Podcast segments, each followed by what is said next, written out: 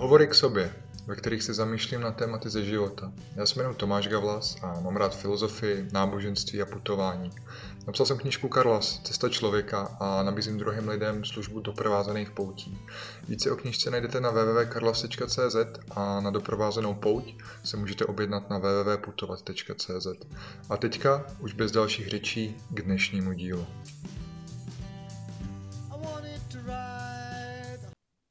Díl desátý. Jak se připravit na příchod těžkých časů? Tak ahoj, já vás vítám u nového dílu Hovoru k sobě.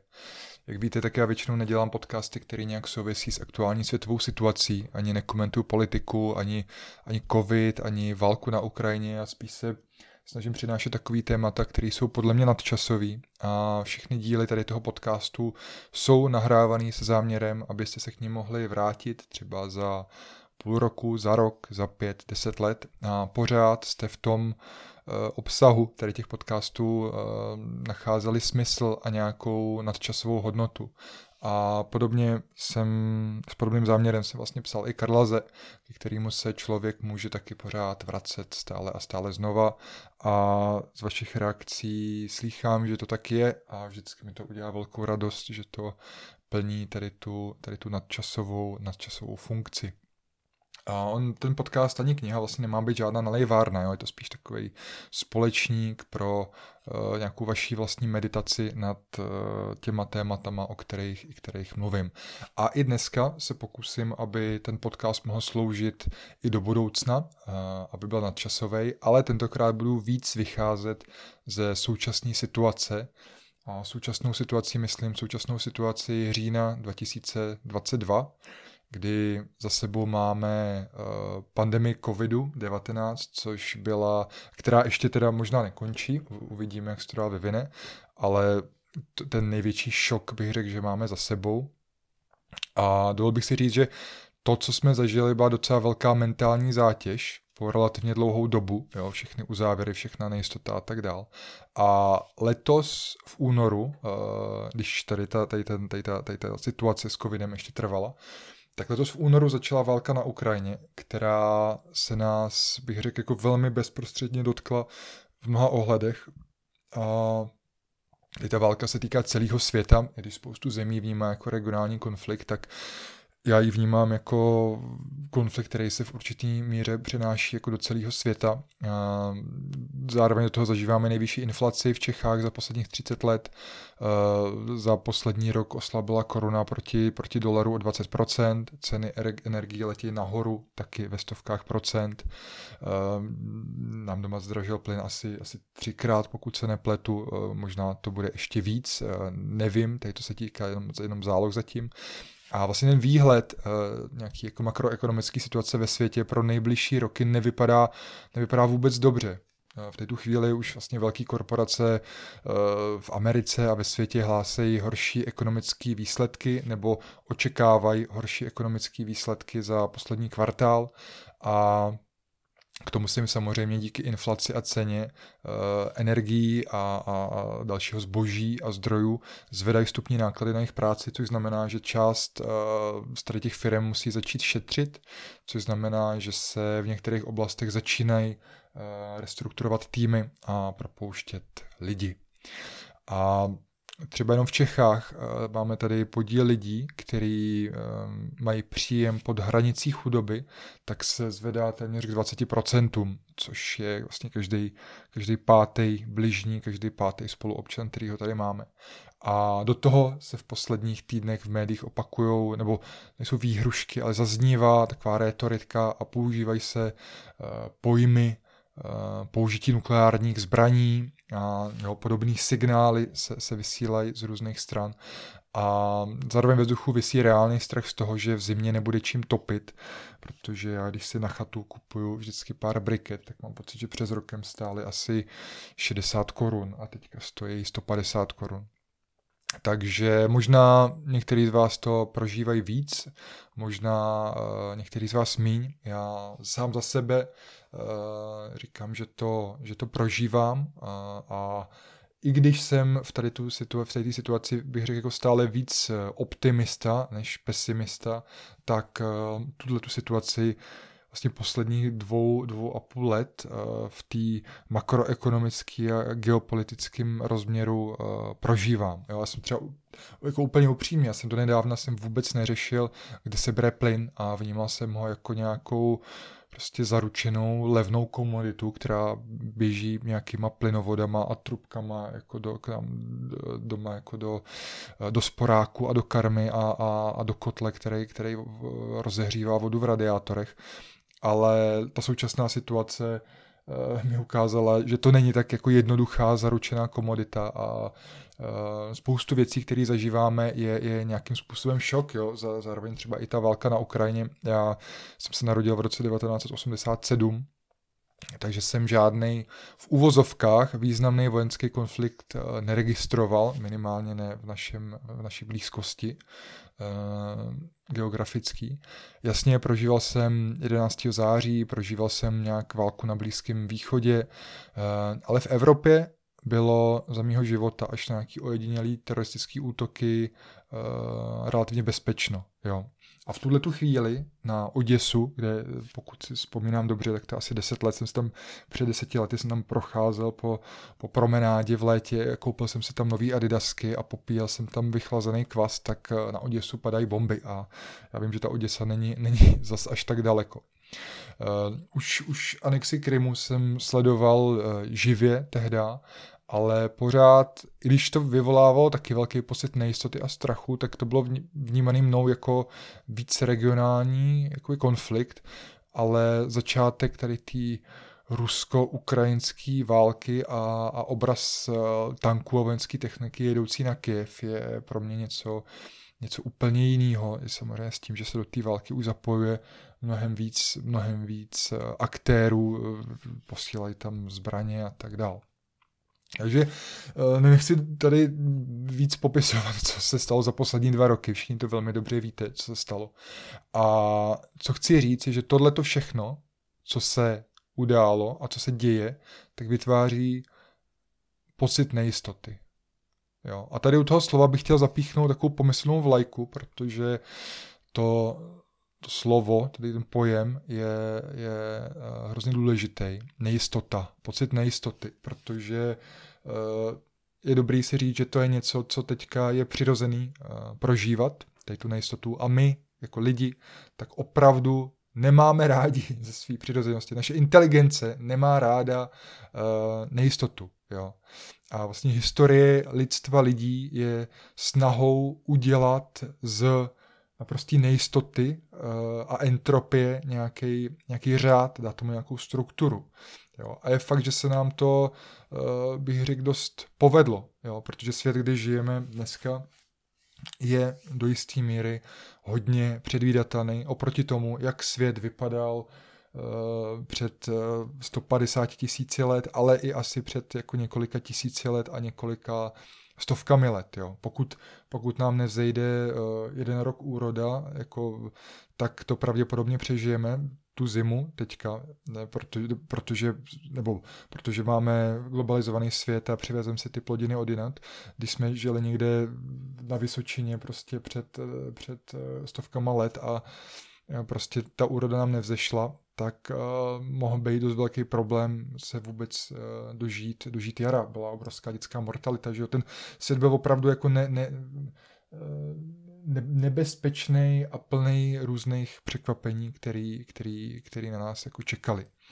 A Dneska, když se na to podíváte, tak ten svět vypadá trošku jinak, že jo. Metro jezdí více-méně na minutu přesně, uh, fungují tady prostě různé služby, školka, kam vedu Izáš je otevřená, uh, když mi není dobře, tak jsem za chvíli u doktora, pokud jsem zaměstnaný, tak jednou za měsíc chodí mzda, většinou se to jako děje velmi, velmi, s velmi velkou jako jistotou, že pokud jste zaměstnaný, tak tam zda přijde, protože tam tolik ochranných mechanismů a výpovědní lhuty, jako že by vám nepřišla, je, je vzácný. Může se to stát, ale je to relativně vzácný. Jo. A pokud žijeme vlastně v takovémhle prostředí, který je, je jistý, kde máme pocit jistoty, tak se my jako jednotlivci odvažujeme různě jako plánovat a investovat a rozvíjet a tím pomáháme, bych řekl, i vlastně celému tomu společenství lidí ho posouvat někam dál. Ale pokud si jistý nejsme, tak se tak vstupujeme do období, kdy se zdráháme dělat třeba velké rozhodnutí, změny a, a tak dále, protože cítíme, že nestojíme na pevné půdě. A to je úplně, úplně přirozený. A co se týká toho pocitu nejistoty, tak já si myslím, že během covidu, kdy byla ta změna sentimentu, fakt bych řekl, až pro mě to byl fascinující zážitek tady to zažít, protože ta změna sentimentu byla fakt jako hmatatelná. Uh, jestli si na to vzpomínáte, únor 2020, jakoby my jsme vůbec nevěděli, co bude. Nikdo mi přijde, že pořádně nevěděl, co bude. Byly různé spekulace, zase různý signály z médií, co se, co se děje, ale jakoby tu reálnou mapu té situace bylo hrozně těžké si, si, si vytvořit. Ještě uh, doplněný, doplněný vlastně živým přenosem toho, jak se zavírá celý svět najednou. Uh, od zahraničí prostě se šíří z Číny nějaký vir a zavírají se postupně jako hranice, potom se zavírají i i, i, i restaurace a, a, a různé služby a lidi jsou najednou doma a pracují na dálku a tak. To bylo něco úplně neuvěřitelného a, a e, myslím si, že i kdo to neprožíval jakoby vědomně, tak jako na to nevědomí je tady to relativně jako silný, e, silný zážitek tady té tady tý nejistoty. Jo. A bylo to vidět i v takových těch jako Eh, matematických eh, číselných indikátorech, třeba burzy, jak se propadaly. Jo. Burza je skvělý ukazatel eh, sentimentu, ukazuje, ukazuje jak, jsou, jak jsou se lidi jistí a jak důvěřují trhům a, a ty burzy se propadaly, nebo lidi začali skupovat potraviny, jo, což je taky takový jako znak toho, že že ten sentiment eh, je, je, je negativní, že lidi nevědí, co bude. Nikdo nevěděl, co se děje, jak je ten vir nebezpečný. Že jo? Byl to, vypadalo to, trošku to vypadalo jako konec světa. A, a my jsme se těšili, až tady to skončí, že jo? až budeme moci žít zase jako dřív. A já si opravdu myslím, že tady to byl hodně velký tlak na psychiku mnoha lidích. A teďka přišla ta další rána, že jo, vlastně s očekáváním, eh, s optimismem, že, že covid skončí a budeme žít jako dřív, tak, tak eh, vlastně spíš přicházejí teďka nějaký jako další signály a informace o tom, že eh, je tady válka na Ukrajině, že chudneme, je velká jako inflace a ekonomická krize na obzoru. Jo. A myslím si, že fakt jako i když to člověk nepřipouští, tak to, co se děje poslední dva, tři roky, tak je nějaká jako vnější vytrvalá síla, i stresor, který na nás působí. A důležité je tomu dodat, jo, že tady ty tři roky stresové zátěže z toho vnějšího světa je jenom nějaký základ. Jo. K tomu si přihoďte každý nějakou svoji osobní nálož, kterou, kterou máte, kterou si nesete tím životem, ať jsou to zdravotní problémy, ať jsou to problémy v práci, ať je to nějaká přepracovanost, problémy ve vztazích eh, s lidma, s těma nejbližšíma, eh, s svýma dětma, se svýma rodičema, se svýma partnerama, kolegama ze zaměstnání, jo. Eh, nebo už jenom si k tomu ještě přihoďte vůbec jako tlak, který máte sami vůči sobě, abyste, abyste prostě žili, žili dobrý život, jako my jsme na sebe totiž taky často docela nároční. A když si to všechno dáte dohromady, tak bum, co se, co se stane. Eh, tou realitou je, že eh, se tou současnou situací jako více a víc trápíme. Já to vlastně vidím to všude okolo sebe. Panické ataky se postupně stávají něčím, něčím velmi běžným. Antidepresiva už nebereme od třicítky, ale dostávají se k ním čím dál tím mladší lidi. Často vidím teenagery, eh, kterým je prostě 14-15 a jsou na antidepresivech a zdá se to jako jediná cesta v tu, v tu chvíli.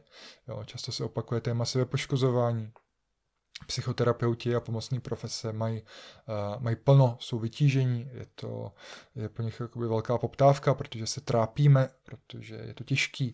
Jo, sehnat dětského psychologa uh, je skoro nemožný v dnešní době. Je, mají prostě obsazeno a je těžké se k někomu dostat. A já sám to vidím, jak jsem říkal, vidím to okolo sebe, vidím to v příbězích, který sdílíme na doprovázaných poutích a do toho se prostě hodně z nás jako bojí, co bude. A jak jsem říkal, já cítím ten nepříjemný tlak. A strach z budoucnosti v tady těch nejistých chvílích je, je bych řekl, fakt něco přirozeného ale naprosto jako reálního a týká se téměř každého z nás. Jo, my se chceme nějak připravit na tu nejistotu, dostat se do polohy jistoty a zbavit se těch vnějších stresů a tlaků. Ale ta otázka je, jak se, jak se na tu nejistotu připravit. Že jo? A jak se možná budete divit, ale podle mě, když jsou tady ty těžké časy, ať už v tom makroekonomickém a geopolitickém rozměru, nebo v tom individuálním, tak je fajn uh, se zastavit a podívat se třeba do Bible nebo do nějakého jiného, jiného starého textu. A uh, pro dnešek jsem si vybral teda Bibli, budeme se dívat do Bible a podíváme se na to, co nám Bible říká o tom, jak pracovat s nejistotou věcí, které nás čekají. A první dnešní výrok je z Evangelia, kdy Ježíš během kázání nahoře velmi sebevědomě říká, nemějte starosti. Jo, a to je krásný vlastně, že my se tím naším dnešním myšlením a problémama a inklinacemi moc nelišíme od Izraelitů, který žili před dvěma tisícema let a ke kterým mluvil Ježíš. A on je znal a on je viděl jako lidi, kteří mají starosti, který žijou v těžkých časech, který se bojí toho, co bude. Jo, oni se báli, oni se báli toho, co bude a žili v nejistotě, stejně jako my. Takže to je dobrý si říct, že to, co zažíváme, že to není výjimečně jenom pro nás, ale že to je nějaká poloha lidstva už po tisíce let. A v tom mám hrozně rád ty staré texty, protože jsou načasový a promlouvají k nějakému našemu prožívání reality a k něčemu, co je v nás a v lidech a co se za ty 2000 let nezměnilo a je to pořád stejný, ať už kdysi nebo dneska. Teďka vám přečtu úryvek eh, z Nového zákona, z Matoušova Evangelia z 6. kapitoly. Proto vám říkám, nemějte starost o svůj život ani o své tělo, co budete jíst a pít a co si oblečete. Není snad život víc než jídlo a tělo víc než oblečení? Podívejte se na ptáky na obloze. Nesejí, nesklízejí, neschromažďují do stodol, ale váš nebeský otec je živý. Nejste, nejste snad vy mnohem dražší? Co pak si někdo z vás samými starostmi prodlouží život o jediný den? A přeskočím pár řádků a posun se dál k vyvrcholení té promluvy. Hledejte nejprve Boží království a jeho spravedlnost a toto vše vám bude přidáno. Nemějte starost o zítřek. Zítřek bude mít své vlastní starosti. Den má dost svého trápení. Konec ukázky. Se napiju. No a že co tady ten Ježíš říká, to mi přijde strašně, strašně zajímavý, co on tady říká.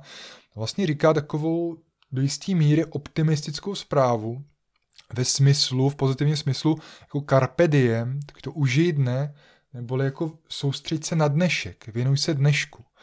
A proč on to říká? Protože říká zároveň i co pak si někdo z vás samými starostmi prodlouží život o jediný den. Jo, Ježíš nás tedy vrací do toho přítomného okamžiku. Nám doporučuje, abychom zkrátili rámec uh, svých obav na dnešek, abychom žili v dnešku a v problémech dneška. A dá, dávejme si pozor, protože on neříká jako nemějme plány na budoucnost a, a žijeme jako YOLO, you, you only live once, žijeme rozmařile a, a nezodpovědně.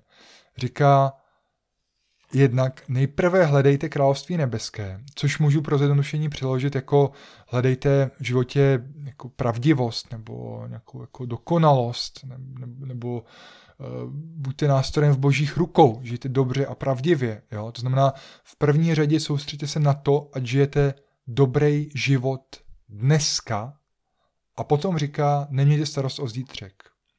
A teď je důležité si uvědomit, protože takový ty běžný, častý, přehnaný starosti o budoucnost, obzvlášť toho vnějšího světa, uh, to není ctnost. Jo?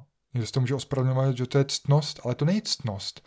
A já možná dokonce od Ježíše vnímám, že ty přehnané starosti o budoucnost toho vnějšího světa je spíš taková naše prokrastinace, naše utíkání od dneška, jo? od práce, kterou máme udělat dneska. Že to je vlastně hřích, že to je hamartia, že tím míme cíl, protože tím, jak se pořád díváme do budoucnosti, na základě nějakých signálů jako z naš, ze světa, který nás oklopuje a strachujeme se, tak my díky tomu dnešek jak si proklouzává mezi prsty, utíká mi. A Ježíš neříká, že to je lehký a já si já sám si myslím, že to vůbec není lehký, jakoby být, eh, věnovat se tomu dnešku a, a nedívat se do budoucna, co, co, co, co bude a co se mnou bude a, a tak dál, jako obzvlášť v nějaký složitější mm, situaci, ve které třeba teďka uh, jsme uh, v tady tom současném geopolitickým a, ekonomickém uspořádání ale uh, naopak mám pocit, že Ježíš tady tím svým, uh, tady tím svým, tady tím svým projevem, tady tím promluvou člověka jakoby volá k práci, že ho volá k tomu dnešku, jo? že mu říká, nekoukej se prostě dopředu, to, k čemu ti to je, seber se, podívej se, co teďka je, co máš dneska před sebou a tomu se věnuj. Neutíkej nikam pryč, tam prostě nic důležitého nenajdeš. Jo, jako by říkal, nestůj tady opřený prostě na, na poli okosu a nedívej se tamhle do dálky, do budoucnosti, co bude a jak bude, ale vezmi tu kosu a začni pracovat na tom, co je teďka a co je potřeba udělat. To mi přijde strašně důležitý důležitý poselství tady toho Ježíšova, tady Ježíšový promluvy. To říká, co pak si někdo z vás samými starostmi prodlouží život o jediný den? A, jo, opravdu si myslím, že, že nám říká, že je potřeba řešit problémy nebo i život jakoby den po dni. Jo? Že to je ta naše práce, věnovat se tomu jednomu dni a řešit den po dni problémy, jak přicházejí a ne být několik dnů, týdnů měsíců roku jakoby předpoložený v budoucnosti a, a, a ve strachu a ve starostech. Protože tohleto je, bych řekl, jako jednoduchý se v tady tomu utápět. Těžší je se vracet do dneška a řešit, co je potřeba udělat dnes, co můžu já udělat dnes. Věnovat se tomu našemu dennímu chlebu. Jo. Sami to víte, dnešek má problémů dost, jako jenom vstát, vyčistit si zuby, uh, udělat snídaní, uh, udělat naší každodenní práci, oblíce, uh, snášet prostě těžkosti běžných dnů, občas polknout nějaký slovo vůči někomu, občas říct něco těžkého, někde vyjevit prostě pravdu, samozřejmě zaplatit všechny složenky, vyřešit všechny praktické věci, závazky, nakoupit si brikety, pozbírat ořechy, doma si uklidit, věnovat chvilku času nějaký sebereflexy nad tím, jak, jak žiju, nakoupit si a připravit jídlo, jít na chvilku na procházku, přičíst si kus nějaký knížky nebo si jít zacvičit do sauny, potom potkat se s někým z mých blízkých, věnovat se svým dětem, vyzvednout je ze školky.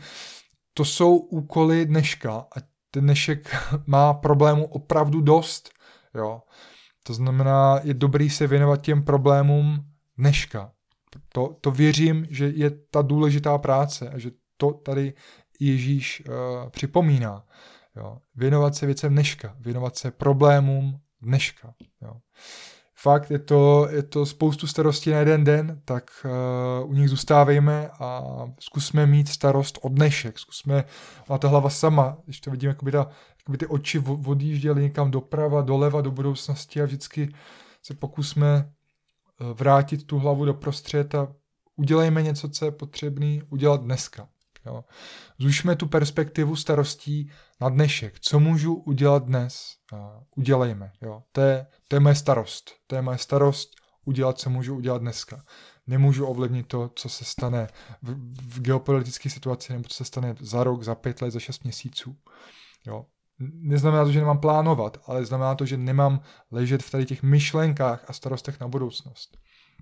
A já mám fakt pocit, že tady to není nic triviálního, ale jako, jako kdyby tady Ježíš jako připomínal, to je vaše celoživotní práce, soustředit se na dnešek a jeho úkoly, tady tomu se věnujte a neodbíhejte ke starostem. Jako není to lehký, ale je to, je to vaše práce. Jo, jako kdyby věděl, že to není lehký, ale, ale zároveň věděl, že to je důležitý. A Věřím, že obzvlášť důležitý je to, když přicházejí horší časy, protože se pak můžeme fakt víc dívat jako doleva, doprava a sejít z nějaké dobré cesty eh, nebo si vytvářet zbytečné utrpení v hlavě, než dělat to, co je zrovna důležitý. A myslím si, že to je podobné jako na pouti, když jsem unavený, demotivovaný, bolí mě noha, venku na obloze řádí bouře, lítají blesky, já jsem mokrej, bojím se, mám silný pocit nejistoty, jak to všechno dopadne, tak vlastně nejvíc mi pomůže v tu chvíli změnit perspektivu a vrátit se k tomu, co můžu udělat, což vlastně v té nejmenší jednotce uh, je udělat další krok. Jakoby já neovlivním to, jestli, jestli přestane pršet, jestli mi večer vyschnou věci, jestli budu spát eh, ve studeném nebo teplém spacáku, jestli se ztratím, jestli, jestli nakoupím jídlo, to jakoby ovlivnit úplně třeba nedokážu v tu chvíli, nebo jestli mě přestane bolet ta noha už nikdy, ale prostě dokážu ovlivnit to, jestli udělám ten jeden další krok. Jo, a ten jeden další krok v tom, v tom životě bych zmenšil na tu jednotku jeden další den, nebo potom může být jedna další hodina. Když se člověk fakt trápí, tak občas žije fakt tak, že, že, že, že může mít ty úkoly jako po hodinách. Možná jste někdo z vás takový dny, dny prostě zažili, kdy se všechno jako rozpadá a člověk potřebuje si fakt udělat až takový stupidní plán, jak tím dnem projít, aby, aby, aby neskolaboval a dělá si velmi jako jednoduchý kroky, prostě co má udělat a to sleduje a na to se soustředí, aby neodlítával někam, někam mimo, mimo tu realitu přítomnosti. Jo.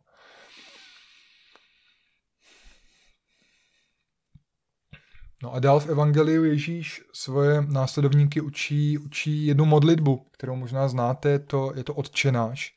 A je zajímavý, co v tady té modlitbě zazní. Já vám, já vám ji přečtu. Uh, odčenáš jen si na nebesích, posvěď se jméno tvé, přijď království tvé, buď vůle tvá, jako v nebi, tak i na zemi. Chléb náš vezdejší dej nám dnes. Konec ukázky, ani to nedokončím. Chléb náš vezdejší dej nám dnes.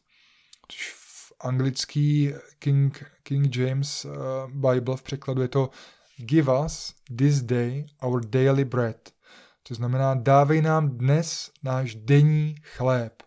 Jo, a zase to není žádná triviální modlitbička, jako, která je dobrá jenom pro cvíčkový báby v kostele na vesnici.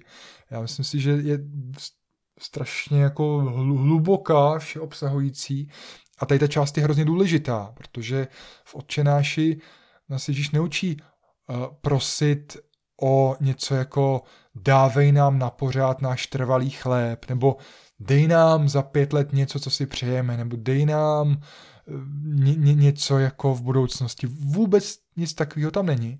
Uh, není tam, naopak je to, jako v tom očenáši nejde žádný přání něčeho, co, co chceme, co by si mohlo přát naše ego. Jo? Je tam spíš je tam, je tam spíš uh, ten moment, kdy, kdy, kdy, kdy je tam řečeno, uh, ať je vůle tvá, jo, je to nějaký naše, tom modlitbou se vlastně stotožňujeme s nějakou vyšší vůlí, uh, jo, jak to říct, jakoby, ať je vůle tvá, ať je, my si, my si přejeme, ať je vůle boží, uh, ať je vůle volně přiloženo něčeho vyššího, uh, nějakého vyššího principu, než jsem já, nějakého vesmírného principu. Je tam moment odevzdání se té naší vůli, nějaký vyšší vůli. To znamená, není tam přání jako chci být za rok prostě bohatý, nebo chci být uh, zadaný za rok. Nic takového tam není. Je tam, ať je vůle tvá, je tam odezdání se vyšší vůli a zároveň je v tom, jediný, co my chceme v tom očenáši, co, co je tam to naše přání, teda, je dávej nám dnes náš denní chléb. To znamená, že tady tou jako modlitbou se vracíme do dneška, k dnešnímu chlebu a k dnešním povinnostem. My nežádáme o chleba na zítřek, není tam, eh, dej nám prostě chleba, chleba za týden, ale, ale dneska, ten dnešní chléb. To znamená, že první, co si odnáším z Evangelia o tom, jak eh, bojovat s pocitem nejistoty v těžkých časech, je, ať se pokouším nedělat si starosti o zítřek a víc eh, pracuji na dnešku, na dnešním dni.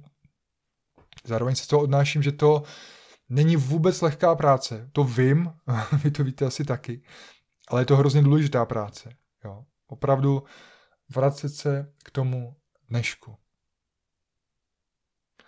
A ještě bych se v dnešním povídání chtěl dostat k jednomu odstavci z Bible, který mi přijde zajímavý a který se hodí k tématu obav z příchodu těžkých časů. tak jsou to slova Pavla Starzu, neboli svatýho Pavla. Je to s Filipským čtvrtá kapitola. A budu vám tady rovnou na začátku, eh, přečtu vám ten úryvek. Neříkám to proto, že bych trpěl nedostatkem. Naučil jsem se totiž být za všech okolností spokojen. Umím se uskromnit a umím užívat hojnost. Do všeho jsem v každém ohledu zasvěcen. Být citý i hladový, mít nadbytek i nedostatek. Konec ukázky. A tohle, tohle Pavlova slova, myslím, že jsou taková výzva i, i pro nás. Je to výzva k tomu umět být rezilientní. Jo.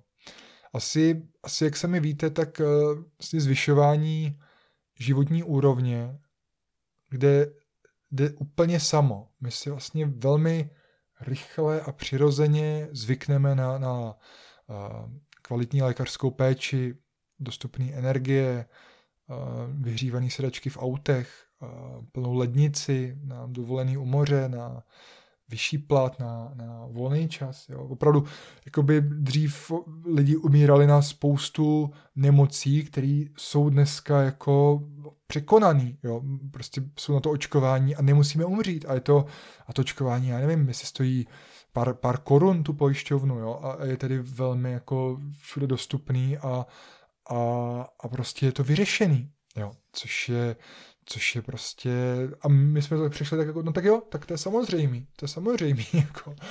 A, a stejně jako je nám přirozený, že si na této zvýšení nějaký jako životní úrovně zvykneme téměř okamžitě, tak je nám přirozený, že uh, se z toho zvýšení té životní úrovně stává jako standard.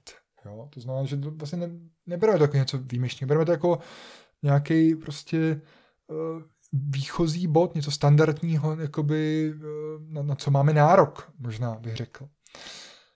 Ale když se pulzace vesmíru obrátí, a tady ten standard a, se začne snižovat, jo, to znamená, pokud se nám sníží plat, pokud máme méně volného času, pokud eh, nemáme dovolenou na dovolenou u moře, pokud je najednou lednice poloprázdná, nebo pokud najednou není možný získat očkování kvůli pro nějakou nemoc, která jsme mysleli, že je dávno vymícená a stane se vzácným a my si to nemůžeme dovolit, pokud uh, máme děravý boty najednou, nemůžeme si, nem, jako je drahý si pro nás koupit nový, tak uh, najednou si člověk už tak jako snadno nezvyká. Jo? A často je tady ta změna uh, související se, se, se snižováním uh, toho našeho životního standardu doprovázená jako velmi nepříjemnýma pocitama, nebo ne velmi nepříjemnýma pocitama, kdy si vnitřně nepřijeme, aby se to tak dělo. Jo. A to je zvláštní, protože přitom, kdyby to, a teďka tím to myslím ten zvýšený standard, nikdy nebylo, kdybychom nikdy neměli uh, tady tu vakcínu, která řeší všechny ty nemoci, nebo bychom neměli auto, nebo volný čas, nebo dovolený u moře, tak nám potom nedělá problém se toho vzdát a nedělá nás to nešťastný. Jo, takže jak bych řekl, ten, ten problém, nebo ten, ta, to téma naše eh, lidský je, že si, a je to přirozený bych řekl, je, že si rychle zvykáme. Jo. Nebo, hele, ať mluvím za sebe, tak eh, já si rychle zvykám na, na, na prostě zvyšování životní úrovně, životního standardu. A rychle si zvykám na štěstí, kterým jsem byl v tom životě obdarovaný a považuji ho za standard, na který mám nárok do jisté míry. Ale přitom to tak vůbec není. Jo. Ono na druhé straně země koule může, může mávnout motýl křídlama a všechno se může velmi rychle změnit a já můžu být třeba za chvilku mrtvej. Jo a právě proto je podle mě dobrý si připomínat tady ty velmi, velmi stoický, bych řekl, slova eh, svatého Pavla, eh, který říká, že se naučil být spokojený za všech okolností. Jo? On říká, umím se uskromnit a umím si užívat hojnosti. A zároveň říká, jakoby, že do všeho je v každém ohledu zasvěcen to znamená, že, že, že umí být hladový, mít nadbytek i nedostatek. A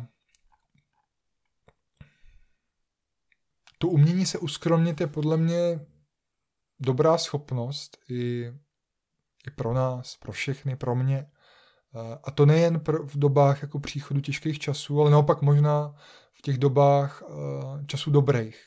Jo, je to něco, co ale můžeme praktikovat téměř kdykoliv. A, a ta otázka, proč? Proč bychom měli být skromní? A proč bychom se měli uskromňovat? A, a odpověď na ní je, protože to vytvoří nějakou životní rezilienci. A ta životní rezilience je pro zvládání těžkých časů, stresujících časů hrozně důležitá. Protože budeme rezilientní, tak nás snad tolik nebude bolet, že přicházíme o nějaký, o nějaký uh, standardní, standardy životní úrovně, který jsme, který jsme získali, kterými jsme byli obdarovaní. A v podobném duchu mluví uh, i ostatní stoici, proto říkám, že mi přijde ten výrok hodně stoický, Podobně mluví Epiktétos, který říká, že vlastně navrhuje člověku, že je dobrý občas se vystavovat jako nejistotě a nekomfortu. Spát na zemi, na, na, na podlaze, podrobovat se chladu, prostě nejíst, zmoknout a zažívat tady ty, tady ty jako nepříjemné chvíle, protože nás to líp připraví na nejistotu života jo? a připraví nás to líp zvládnout horší časy. Eh, pokud budeme muset někdy spát na zemi, tak to nebude poprvé. Pokud někdy zmokneme, tak to nebude poprvé.